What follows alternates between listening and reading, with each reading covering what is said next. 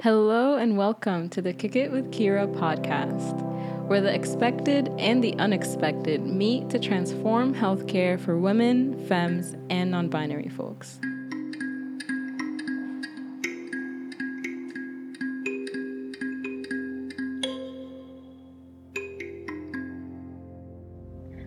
Let's give Dr. Candice Fraser a warm welcome to the Kick It with Kiira podcast. Dr. Fraser is our beloved Chief Medical Officer at Kiira Health, or in other words, she is the life of the party. She currently lives in New York City and works as a board certified OBGYN with over 10 years of experience caring for women. We talked about how she married CEO Crystal Adesanya in more detail during our second episode, so don't forget to go check that out if you haven't already. But essentially, one of the things that drew these two women to each other was Dr. Fraser's dedication to providing safe and nurturing environments for her patients, with the goal of establishing trust and eliminating any fear or hesitation that can come with approaching a gynecologist. Dr. Fraser is also a member of ACOG, or the American College of Obstetricians and Gynecologists. If you don't know what that is, let me fill you in because we will be talking about some of Dr. Fraser's work in that area.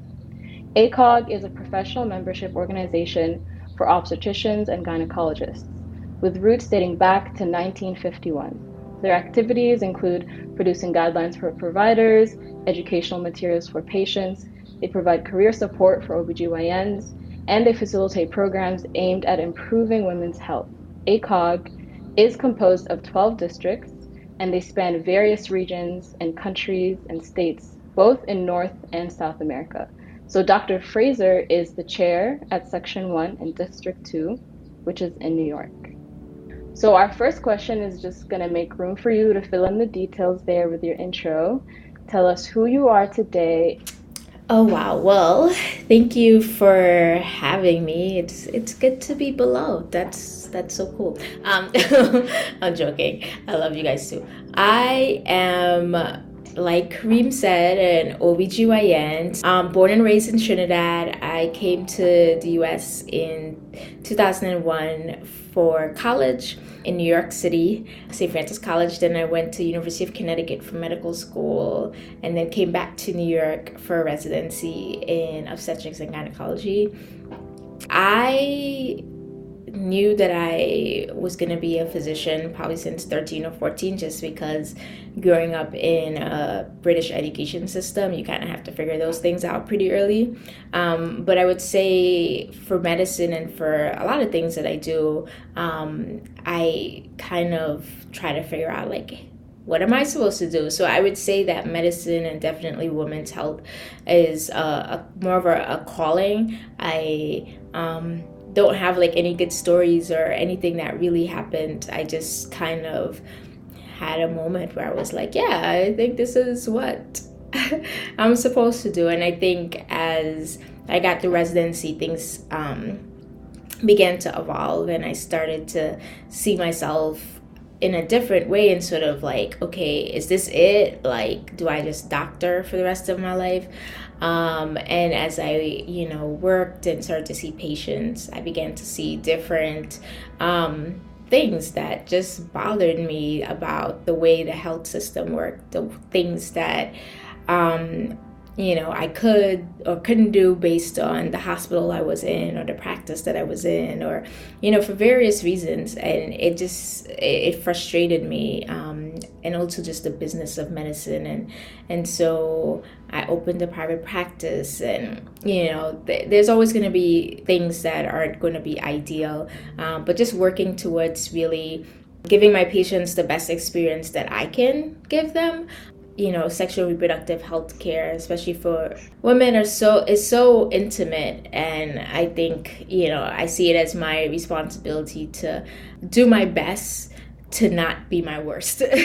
I feel like a lot of people stay, you know, stay away from the doctors after they have a really bad experience. And you know, we're human too, so we can always have a bad day, but I think my my goal is to to the best of my ability to give someone the most positive experience that I can, that I won't be a hindrance to them seeking care in the future.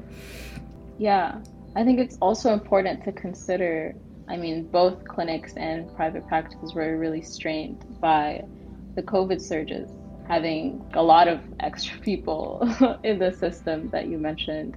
I just wanted to get a sense of what that was like because you did mention wanting to be in the private practice realm so that you're not too stretched thin as a physician and it's important for you to show up at your best mm-hmm. which is in the patient's best interest so mm-hmm. how how was that during the the covid-19 surge so I think for me, I, I think I did have a unique experience just because I, I was in transition again in life, in that at the end of 2019, I did close my private practice and sort of was transitioning to um, another group practice where I won't be like, again, you know, trying to work on my own um, quality of life, where I wouldn't be like, you know, kind of trying to be a jack of all trades. So I was in this in this space where I was kind of like working more like in the hospital, um, doing per diem stuff. And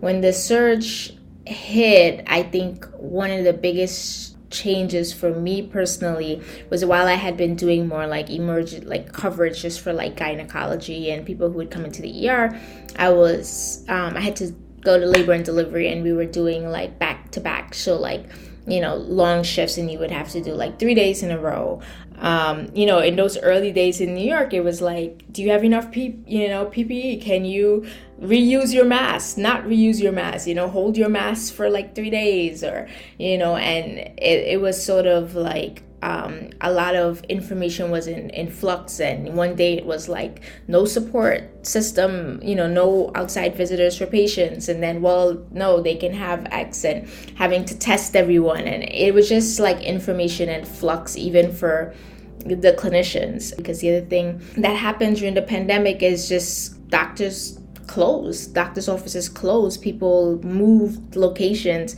If you're in a small private practice and you know you're shut down like every other business the same way you can't keep your doors open right? So a lot of doctors had to you know close their practices move out of state. There are some specialties that were deemed not important like a lot of doctors they just didn't really couldn't do anything. Operating rooms were closed for things that were elect deemed elective surgery. So it really a lot of people, you know, doctors were in in flux. We're obviously not the same place, at least in New York, that we were um, last March and April. But you know, it, it, it I think it still is a bit. Um, for patients because you want to you know be everything you know be as accommodating and you know patients want if they're coming into appointments they want family members and things like that. But you also have to consider yourself your staff your other patients in terms of how many people are in the office. And so it, it can still be a very um, it's still very mentally taxing for all of us but definitely you know in in healthcare just trying to figure out how to um, keep everyone safe and, and protected while still having patients feel um, and know that you know they're able to receive um, care in you know whenever they they need it. Definitely it sounds like being in flux is mentally taxing and i think i mean we are almost at two years into the pandemic um, so i do want to talk about physician burnout um, so just feel free to explain what that term means to you.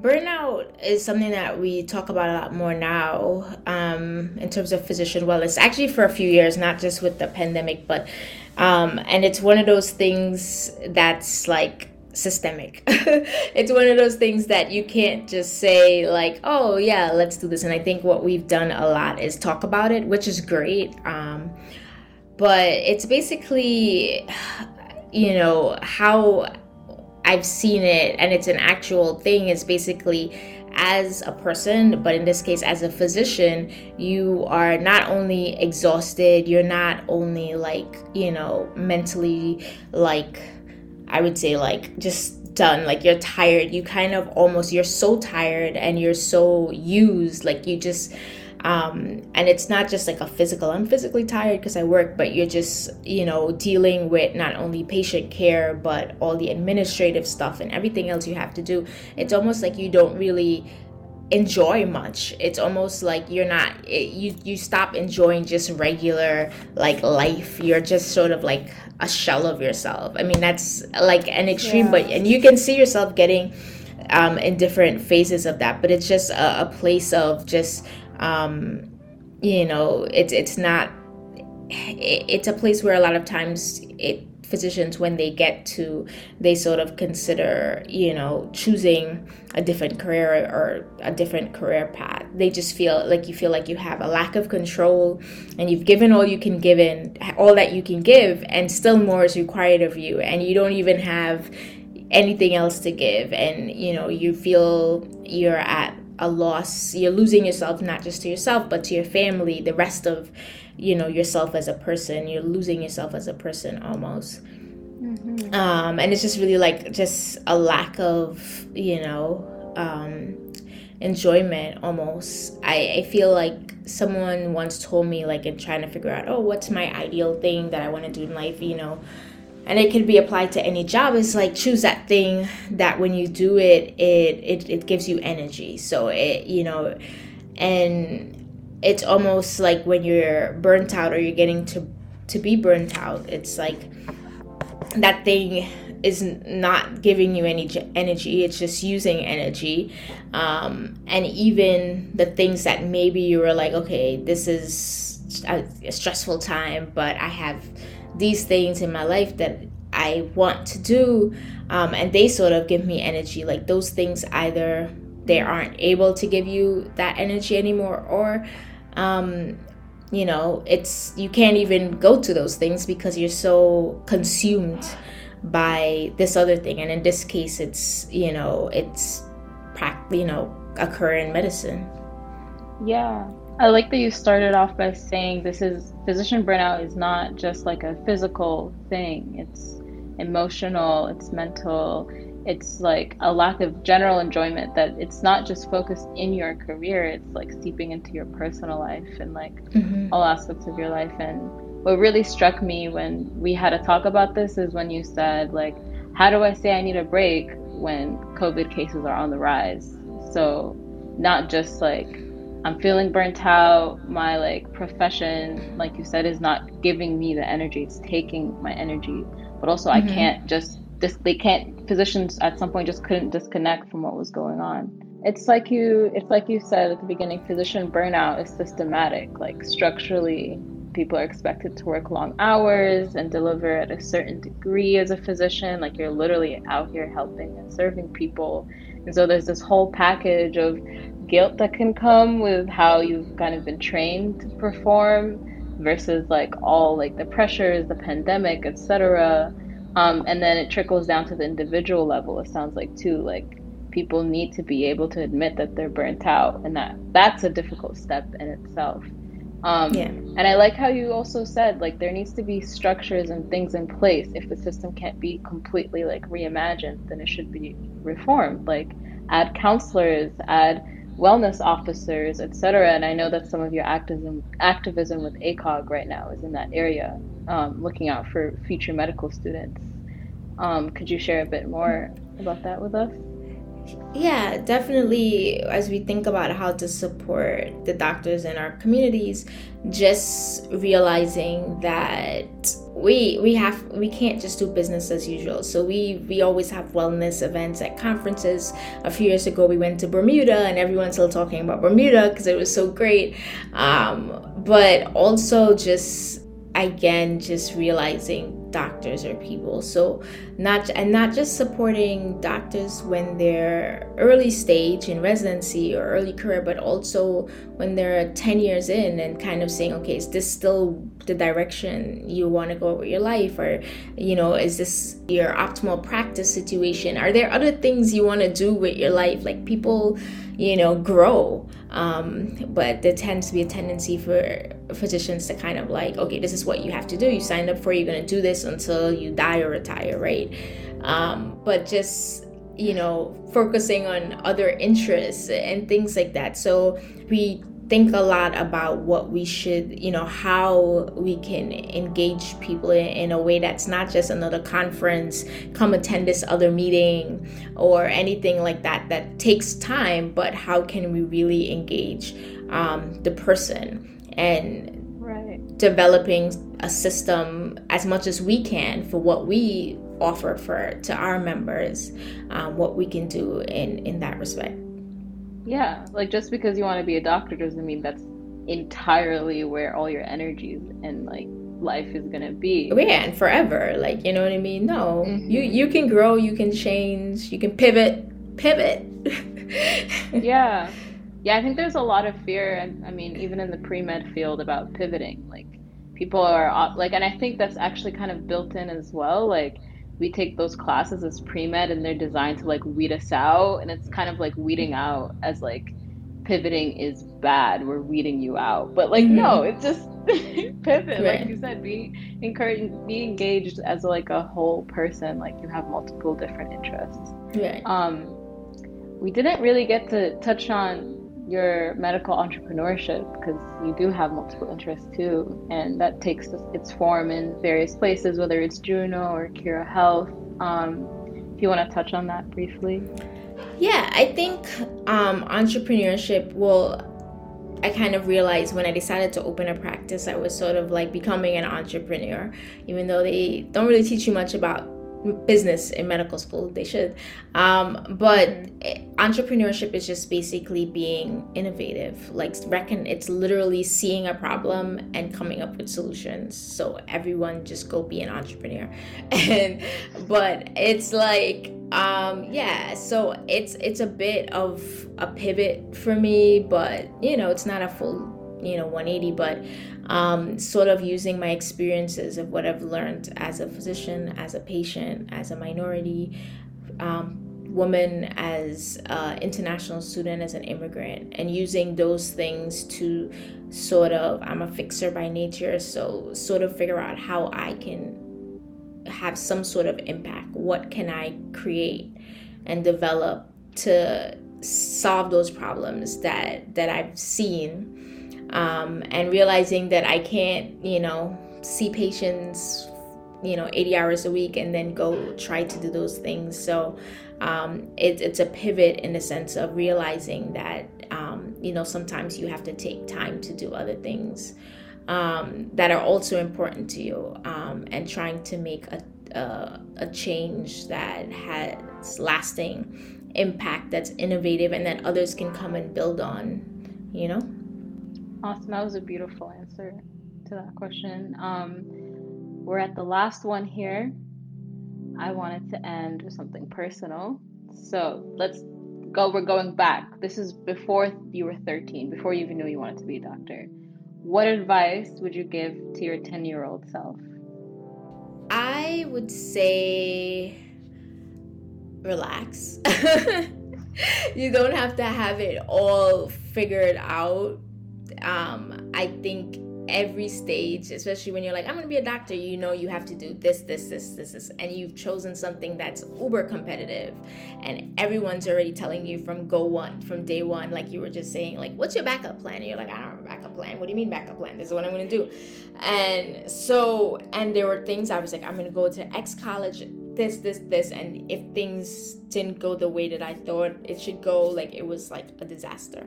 Um, but just realizing that life happens and sometimes you you have to be open to kind of seeing where where where it takes you and don't um don't complete the picture before you know what i mean? Don't jump to the end of the story before you've even you know experienced the first few pages and and the middle and the last third.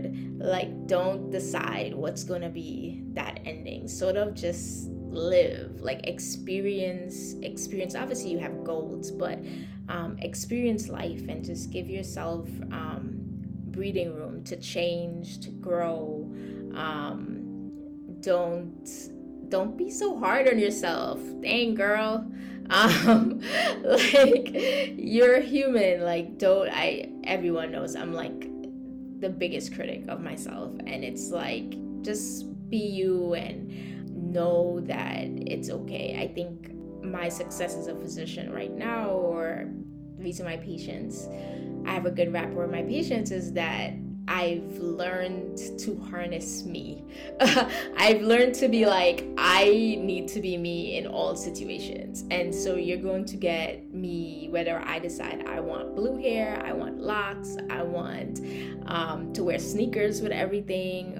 Whatever it is that I feel is Candice on that day, everyone is going to see that version of me. So I would want 10 year old Candice just to appreciate who she is in her tiny, undersized, scrawny, over talkative self. Um, be cool. Just be cool. Thank you for ending us on that note. That was beautiful. yeah. Shout out 10 year old Candice. be cool. Be cool, girl. Be cool. yeah.